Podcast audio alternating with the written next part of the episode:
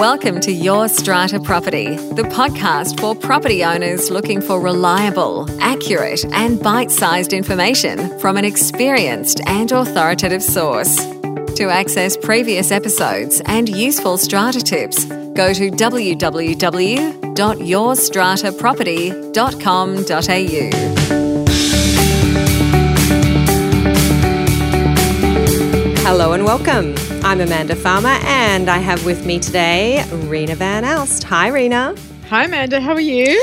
I'm doing very well. Uh, we're recording this on a Friday. I have had a rather large week, and I'm looking forward to the weekend. How's yours been?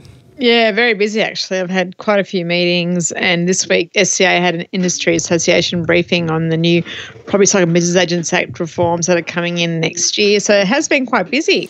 Yeah, and that time of the year, hey, September, spring has sprung up on us. Yes, literally.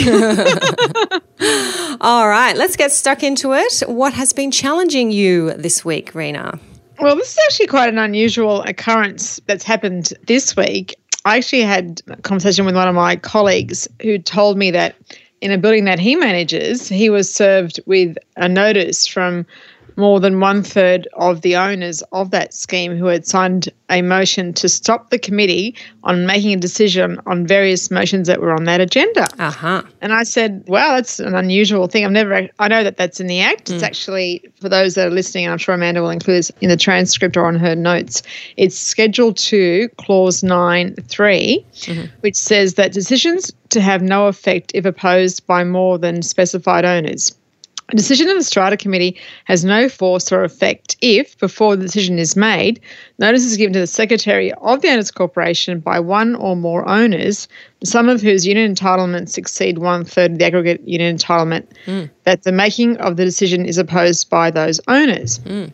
And for my colleague, he actually was at the meeting and he was served with a notice, so he didn't actually know whether or not that there actually was one third. He didn't have the strata roll with him, which mm. is, of course, you don't take the strata roll to a committee meeting.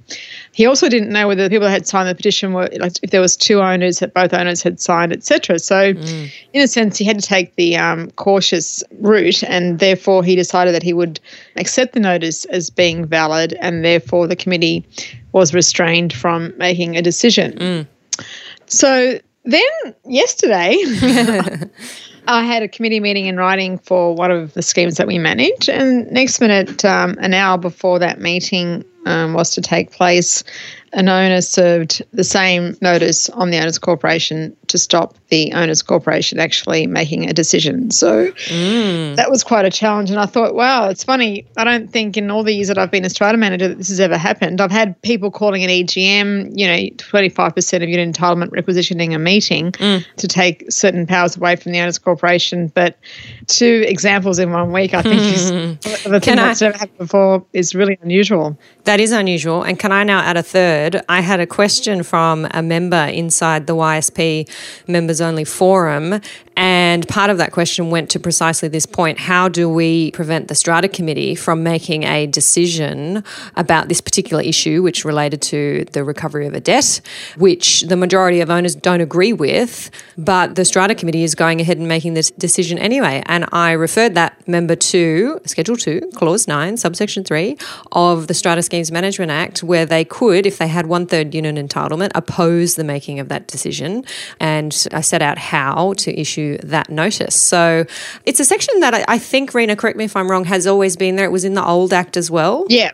Yeah, I thought so. But I think there's another difference in the new Act versus the old Act, Amanda, was that previously uh, you couldn't be included in, in the calculation if you weren't financial. Because oh, okay. you had to be entitled to vote. Whereas now the Act specifically says that even if you're not financial, you can actually submit a motion, or you can actually, in this case, um, you'd be able to sign a requisition because you are. It doesn't matter if you're mm. entitled to vote on. Your voice can still be heard. Whereas the previous Act, from memory, I think meant that it says any owner who is entitled to vote, and obviously if you're financial, you weren't entitled. Whereas now, specifically, that there's a clause in this Act that says even if you're unfinancial, you still can. Mm and, and yeah. Yeah, well, it's a very powerful avenue for those uh, who don't agree with what their strata committee might be doing to utilise and to prevent decisions being made.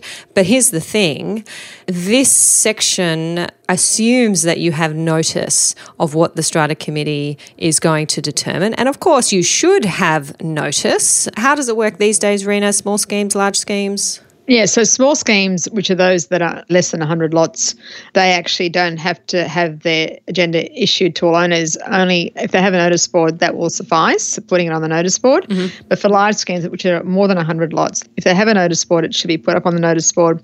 And they also need to issue it to all owners by either email if they've been given an email address for that purpose or by post. Yeah. But the interesting thing, Amanda, in this particular case is that this is a small scheme mm. and some of the owners that, that had actually signed the petition, if we hadn't emailed it to all the owners, because we think that it's good for all owners to receive agendas mm. um, and minutes. So those non-resident owners also contributed by seeing the agenda and then they were able to make their voices heard. But I think that one of the issues, I think, when we come to this particular clause, and, and obviously there has to be people rallying around getting people to sign a piece of paper. Sometimes I, I believe that if there is particular concerns, which may or may not be valid, sometimes other owners don't really know what's going on and they're just asked to sign a piece of paper and mm. they just mm. sign it. So yeah. I think uh, in some cases, depending on who the proponent is of, of, the particular issue, whether it's a really hot topic or it's just in the case that I had was just accepting a quotation.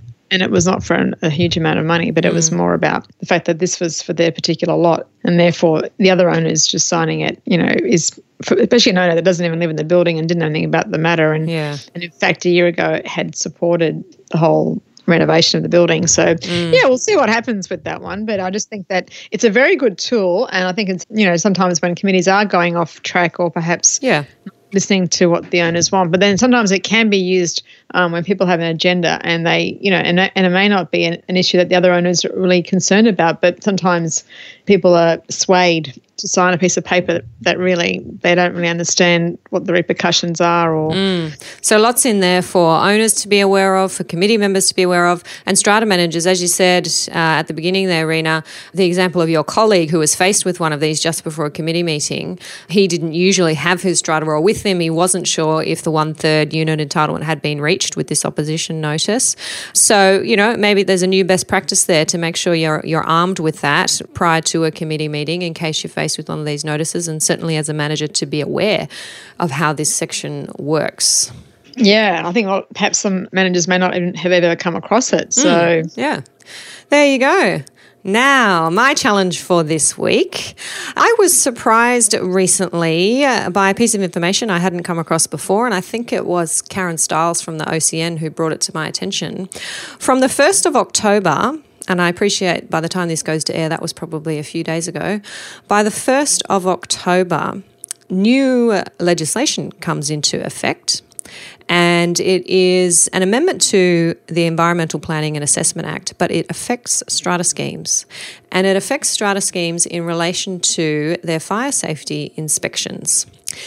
Now, what this new law is doing is requiring fire safety assessments to be carried out by a competent fire safety practitioner.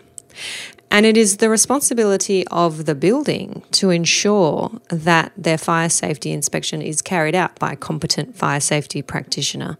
There's a little bit of a problem here, at least at the time we're recording this podcast. There is no accreditation framework, so to speak, to actually qualify or accredit individuals as competent fire safety practitioners. So, of course, it begs the question how is a building supposed to know who is a competent fire safety practitioner. Rena, have you heard about this? Is the alarm that's arising from this legitimate? It's hard to really know, Amanda, because as you said, it's only coming out now on the 1st of October. And um, I've seen a copy of the amendment of the Environmental Planning and Assessment Regulation. Uh-huh. And it says here it's a new clause 167A. It says competent fire safety practitioners. Mm-hmm.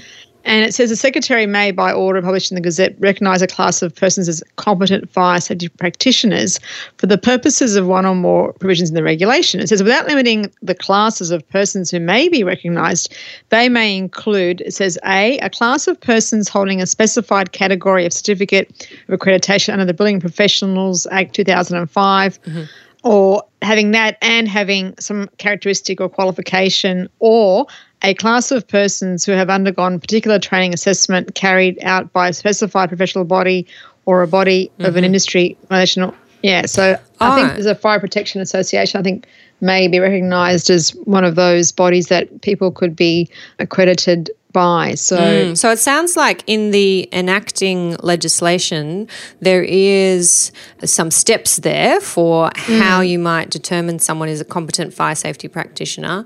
I think I heard you say there, Reena, that it could be published in the Gazette as to how people are recognised. I think from the information I've seen, that's what we're waiting for is yeah. um, our more readable, if you like, a bit more readable than the amending legislation checklist for who we as buildings and as managers and, and sector professionals might be able to engage to meet this requirement that we have a competent fire safety professional. But I have to say, it's frustrating that the legislation comes into force at a time when we don't have that framework, if you like, of accreditation yeah. set up. And we're receiving information. Uh, I've got a few emails in my inbox just this afternoon about this and saying, look, the legislation's starting, but the accreditation framework is soon to follow. I don't really understand why that yeah. not in place as of the start date of the legislation. I would just make it a little bit easier for buildings to feel secure that they're complying with the law. I actually feel quite happy that this is actually becoming recognised mm. because mm. there are so many people that work in the fire safety area and have no real idea about what actually the EPA says and what the BCA guidelines mean. Because, in a sense, there's no qualification needed. So, anyone can, up till probably now, can open a company and say that they're a fire safety contractor, do the testing, and you wouldn't even know, Amanda, whether or not they're doing it correctly or not because there's no qualification or licensing like there are for any other types of trades where you're licensed under a certain regime or act or or criteria or standard. Whereas with this fire safety thing, I mean, I've a lot of the times I've had the experience where, you know, you can't get access to every single apartment, and the fire safety contractor says, oh, "I know we'll we'll issue the AFSS, which is the annual fire safety statement." Sorry to abbreviate for those that don't know what I'm talking about. And then I said, but you haven't got into every apartment. Oh, it's 80% that we have to get into. And I said, well, where does it say that? Like, you know, you know, take me to the section of the act that says, you know, that it's only 80%. And yeah. they said, oh, so one of them went, went away and came like, oh, no, this is from our, our association that said that. And I think, well, if there's a fire and it was in that 20% that wasn't tested, I don't know how your insurance is going to cover that when you know the insurer starts to go through all the records and ask the fire safety contractor for all their testing records and which smoke alarm or fire alarm they were testing. Um, mm. So it's a really good positive step in the direction of, especially with fire safety now, with the whole cladding issue that's now emerged for mm. strata managers to deal with, is a very good step in the right direction. Yeah, look, I agree. Something has to be done. Um, for too long now, buildings have been uncertain as to who is qualified to do this work, and the law has. It's not just the buildings that are uncertain; it's the law that just hasn't been there to point us in the right direction. So hopefully that's where we're heading. We make our way as best we can and stumble along and you know fingers crossed that they get ironed out, but we'll continue to update everybody here on the podcast as we like to do. And I do have even just this afternoon I've got in my inbox here a building fire safety regulation fact sheet from the New South Wales Department of Planning and Environment and I'm going to put a link to that in the show notes. That's got quite a bit more detail there if you're interested in that new legislation. Okay, Reena, share your win for this week, please, will you? I'd like to just mention the upcoming Women in Real Estate conference that's yes. on the 20th of November, which um, I'm attending. And I went last year and it was a great conference. Mm. And also, Amanda, you're one of the speakers at that conference. So I just wanted that to our listeners for anyone that's thinking of perhaps going, um, you can register before the end of this month. Yep. To get the early bird rate. Can I just jump in there, Reena? Only because I was on Facebook just this afternoon, and we have a, a, Your Strata property page on Facebook, which I was checking on. And I w- also went to the women, there's a Women in Real Estate Facebook page, and the, the post I was confronted with was a very large picture of my own head. this sort of, oh, she looks familiar. Oh, wow. And, and it was an advertisement from Women in Real Estate advertising, come and hear from Amanda Farmer at the Women in Real Estate Conference. And I went, oh, wow, how long has that been up there? They're very good promoters, let me say. Yeah. Uh, the REI and Women in Real Estate. And it is a very large conference. Uh, I think they get a turnout of about 500 women. And yes, I too went last year, Reena, and it was just fabulous. And I'm honoured yeah. to be invited to go and, and speak there. And I'll, I'll put a link to the registration page on our show notes there for any listeners who want to um, come and have a chat with me. Wonderful. Yeah, I think I'm looking forward to it, Amanda. This year it's actually at a different venue. It is. It's the yep. Australian Technology Park. Mm. So that would be quite a good place to go for the first time. Yeah, what they're actually doing, it's a different uh, format as well. They're not doing uh, long keynotes, they're doing a series of short 20 minute, I've been told, 20 minute presentations, more like TED Talks. And oh, wow. yeah, that, that's really exciting. And um, we've been given a lot of flexibility in terms of what we want to talk about. So soon we'll be advertising what my topic of the day will be. But I'm really looking forward to delivering in that format to all those women. It's wonderful. And my win for this week, I am uh, still, I'm not going to say recovering, I'm going to say I am still uh, having fond memories of the Griffith University conference, which I attended in Surfers Paradise. Uh, at the time of recording this, it was just last week that I was back. A fabulous conference that happens every two years uh, up there. This year, put on by Dr. Sacha Reid for the first time. She's taken over the organising of the conference, and I have to say, she did an absolutely fabulous job. Lots of of academics uh, speaking at the conference, giving us a different view to what you might usually get at industry conferences as to what's happening. We, we hear more from the social side, the research side, people who are in living in multi-owned properties, as the academics like to call it. They've done a lot of survey work and asking people what the pressing issues are for them. And it's great for us as sector stakeholders to get that on the ground insight. And, you know, a three day conference is full on. It's a lot of time to take out of your business, but but Griffith University has a fabulous reputation for that conference in particular and what they do. And it was definitely well worth it, well worth catching up with everyone and getting that good content. And I did present there as well. And I did uh, record that content. And I'm hoping to be able to bring some of that to you on the podcast. That's wonderful, man. Yeah, I've been, I know it's on every two years, that particular conference, and I've been going to it every two years until this year because I just had so much on at the moment. I just couldn't find make that time. So I'm looking forward to making sure I go in two years' time. Yeah, it is, it's hard to make the time, especially when you're growing as fast as you are, Reena. And Strata, it's full on. It is full on. Definitely is. All right. Well, enjoy another full on week. Okay. and I shall catch you next time. Thanks, Amanda. Bye. Thanks. Thank you for listening to Your Strata Property, the podcast which consistently delivers to property owners reliable and accurate information about their strata property. You can access all the information below this episode via the show notes at www.yourstrataproperty.com.au. You can also ask questions in the comments section, which Amanda will answer in her upcoming episodes. How can Amanda help you today?